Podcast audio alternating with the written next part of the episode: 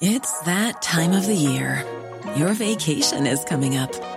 You can already hear the beach waves, feel the warm breeze, relax, and think about work. You really, really want it all to work out while you're away. Monday.com gives you and the team that peace of mind. When all work is on one platform and everyone's in sync, things just flow wherever you are. Tap the banner to go to Monday.com. When you make decisions for your company, you look for the no brainers. If you have a lot of mailing to do, stamps.com is the ultimate no brainer. Use the stamps.com mobile app to mail everything you need to keep your business running with up to 89% off USPS and UPS. Make the same no brainer decision as over 1 million other businesses with stamps.com. Use code PROGRAM for a special offer. That's stamps.com code PROGRAM. The biggest breaking news stories and outspoken opinion. The Breakfast Briefing with Julia Hartley Brewer on Talk Radio. Good morning to you. Thank you very much indeed for your company. Lots to talk about. Um, I mean, I did say yesterday you're probably waking up uh, like I did yesterday with a little, uh, little of a hangover as a result of the uh, enjoyment of the rule of six at two households meeting in private gardens on Monday. Uh, but uh, goodness knows what was happening last night with a wonderful heat wave. Uh, 24 degrees in some parts of the country. warmest day of in March in more than 50 years. Lots of people out and about having a wonderful, wonderful time and fabulous stuff. You will hear no criticism on this show of human beings wanting to be with other human beings outdoors in the sunshine. It's normal behaviour. Anyone criticising it needs to take a long, hard look in the mirror in their cold, dark little home that they're not venturing out of because it's too dangerous. Except, of course, it's not. The latest stats we've got on COVID are really very, very encouraging, uh, including on, in- on infections uh, and the overall deaths, and indeed on how well those uh, vaccinations are working. So, we're going to talk about all of that and plenty more.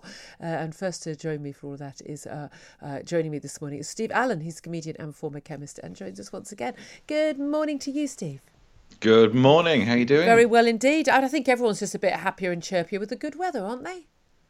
Do you know what? Yes, I absolutely loved it. I mean, there is something that just raises the spirits, and my word, our spirits have taken enough of a slapping over the last year. They, they needed have. a bit of raising. It was a great day. Absolutely, and I, I, I, I mean this. I mean, I mean this very, very kindly.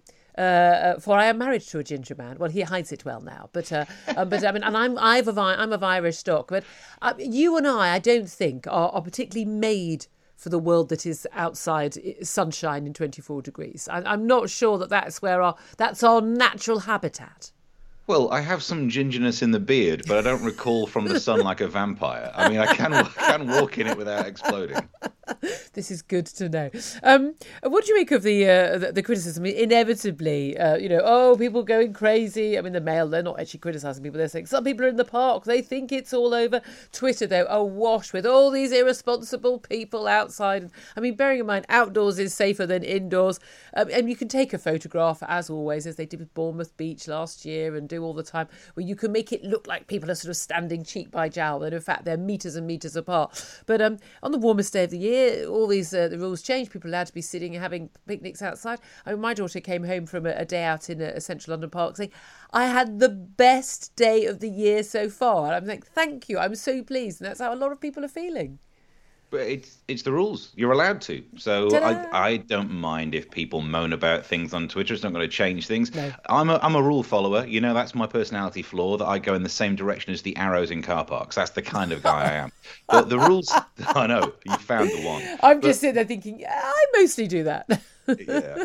But so yeah, look, as a rule follower, there is absolutely no problem with being out there. We're meant to, as you say, it's better when you're out with outdoor air. It's less likely to have virus in it. I went for a walk yesterday, saw loads of people out, but didn't see anyone too close. Not that I was going around there being space monitor, but you have a look around. None of it looked like it was against the rules. Exactly. So brilliant. This is exactly yeah. how the rules are working. Well, so I... oh yeah, you and I will disagree on that one, as you know. What I thought was really interesting actually is people uh, complaining, even like sort of Devon and Cornish authorities authorities saying people should not be travelling to the beaches there. Oh, I hate to tell you guys, it is completely legal. There is guidance asking people to stay local. There is no longer a law requiring people to stay local. Uh, and yes, people are allowed to go to their second homes if they've got them. I really need to start catching up on some people who've got second homes. I've got to stop being friends with these people.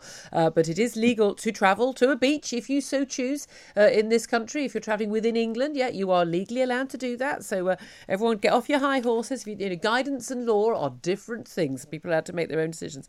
Um, let's. Uh, I mean, there's lots to talk about in terms of the COVID stats. I want to get on to a lot of the other big stories, uh, particularly those about the Met Police and and Tony Sewell's report on race. But just quickly in terms of the stats, um, half of people in the UK, well, 50, almost 55% of people in, in, in, most parts of the UK have now got COVID antibodies, according to the latest ONS data. Uh, I mean, we are very close to herd immunity there. The CDC is the medical body in the United States, says that vaccinations do prevent people from passing on infections. They are absolutely convinced of that. Weekly deaths in England are now 8% below the five year average. Deaths of over 80 year olds, uh, those who got the jabs first, of course, have now fallen by 90, 90, 90% since the peak in January. COVID deaths are now just 9% of, of deaths that are happening. I mean, these stats are these stats are incredible, aren't they? I mean, and yet we are still facing a huge number of restrictions in our lives. You're a big supporter of the lockdown and of the and the rules. I, I still I think they were insane on, on day one uh, of certainly of this lockdown. Um, I think they're more insane now. But with that sort of data, why should anyone be in lockdown? But also, I, I hear that data and think, good. At least this means they won't mess this up and it won't be changed. Now, I, even it, right, if if there was some level of messing up and another lockdown was brought in, we know as a given we can bake this into sorry, our, sorry, our sorry. Discussion. Why? Well, wait, wait, wait. No, no, why? No, no. Why? This notion that we'd only have to go into lockdown if there was a mess up. So all the countries that have currently going into that's because they've messed up. There's nothing to do with just what was, viruses. What I was about to virus. say was that if we go back into a, a, lockdown, we know it's baked in that you'll disagree with it anyway because you disagree with being in a lockdown. But it wouldn't make a difference because the people in, from your point of view, making the error, the people in charge would still be in charge and we'd still be in the lockdown.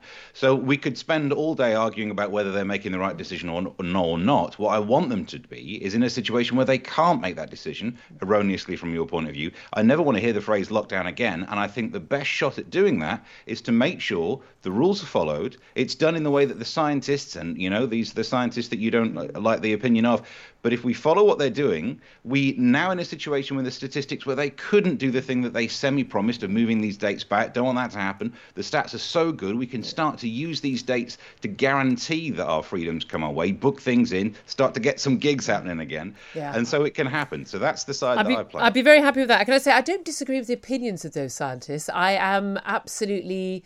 Um, unable to work out how any sane person could look at the same statistics and come up with the opinion they've come up with. That that it's it's I, I, just it's not logically possible to come up to look at the same stats that I that I see and, and again these things are all are all uh, publicly available uh, to come up with the same opinion that, that, that, that, they've come up with. That's my point. I'll tell you something else I think is really interesting though. It's also forty nine percent of people uh, now view COVID as one of the biggest issues facing this country. Um, that's down from seventy two percent just last month. Now this is an Ipsos Mori survey. I think that's very interesting. If so, I mean that's such a twenty three percentage point drop that is a huge drop uh, in the number of people who are concerned, given that we are still, to all intents and purposes, in lockdown. Uh, you know, restaurants and bars and, and shops and you know aren't open. That that's pretty um, that's pretty telling, isn't it? That people really are going right. You know, even if there's a lot of um, negativity and a lot of, um, should we say, sort of uh, uh, fear uh, still among many of the scientists, the public are saying, yeah, we're, we're good. We're, we're, we're, we're much more positive. I think the public's right. I think as this uh, continues to move forwards, the actual worry from COVID should tail off. That's the whole point of this happening. So uh, our biggest problem won't end up being COVID. We've got six months until the biggest problem is trying to get the economy doing something yeah. better than it's doing. Yeah. Uh, and so I think the the opinions of the public in this case are right, and the scientists actually might be thinking the same. That on one the day before the final lockdowns are lifted, the threat from COVID should be at its smallest. So even if you surveyed them Not that they particularly go out and speak to people with clipboards. They're scientists. I used to be one. We're not friendly people. Um, that even they would say, surely by then it's okay. less of a worry. Um, let me ask you about uh, this Met Police report about the Sarah Everard vigil uh, in Clapham Common. Uh, the Her Majesty's Inspectorate of Constabulary have uh, found that the police, uh, their response to uh, that vigil, which of course, it, look, it was a vigil earlier in the day, it very much became a protest at night. We can see from some of the placards there and the people, the shouting, and, and if you actually look at a lot more of the footage than the snapshots that we saw, they say that it was actually a measured and proportionate response in challenging circumstances and pretty much exonerated uh, the police, saying, look, it wasn't perfect, policing rarely is, uh, but there are actually a lot of criticism of those in uh, positions of political power, like you know, Sadiq Khan, the London mayor, for criticising uh, the police officers, those who, who, questioned whether the Met Police Chief, Cressida Dick, should resign. I think she should resign for many other different reasons as well as that. But um, I, I, I certainly was of the view that it was a it was a PR disaster for the police, and there are a lot better ways of handling it than they did. And I don't like the fact that different poli- different protests are, are policed in completely different ways by